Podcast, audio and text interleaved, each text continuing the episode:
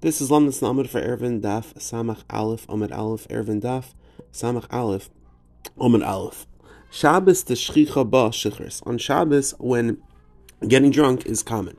So the Gemara relates that the residents of the city of Gadar, the city of Gadar, they used to strike and kill the residents of the city of Chamsan. So Rebbe made a takana.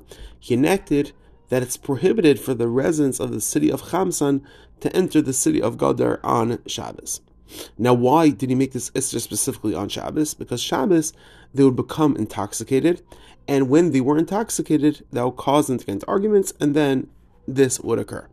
So the fact that it's common for people to come drunk on Shabbos is actually the rationale why they made the takana to recite Vani Svilasi in Mincha on Shabbos afternoon. The Tur, the Tur is found in Orach Chaim Siman Reish Tzadi Beis Al Medrash, that that the re, that that the the Medrash notes that there's a juxtaposition, a juxtaposition of the pasuk that discusses those that sing taunting songs, and the pasuk of Vani Sefila. The Medrash points out that David HaMelech was noting to HaKadosh Baruch Hu, that the Jewish people are not similar to the nations of the world. Generally, when people become drunk, they debase themselves and say terrible stuff. However, when Jews become drunk on Shabbos, they direct their attention to Hashem and ask for their tefillos to be answered. And that's why we say Vanis Tefillah, that we're coming to point out to HaKadosh Baruch Hu, that on Shabbos, when we are intoxicated, what, what do we say? We need, we, we say Vanis Ilasi Hashem Eis That's why we say it on Shabbos afternoon.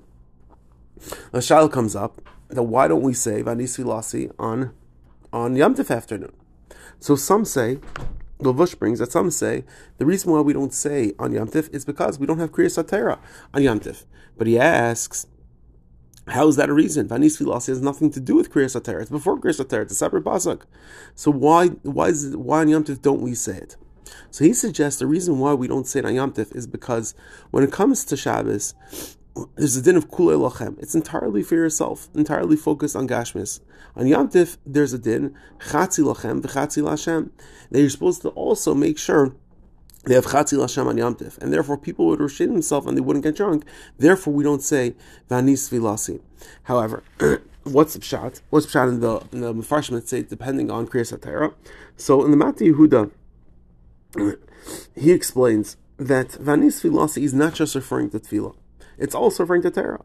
Why? Because we actually we daven every single day. So there's nothing special about it. What makes it special is when we're drunk in that state of drunk is not only do we daven, but we also we also we also do kriyas Torah. We also learn, and and learning also has a gather of Vanis Vilasi. And since we do both, the Chiddush, since we do both, both Lavening and Kriyas Torah, that's why we say Vanis Vilasi and Yantav, which we do not do both, we do not say Vanis Vilasi. Everyone have an amazing, amazing day.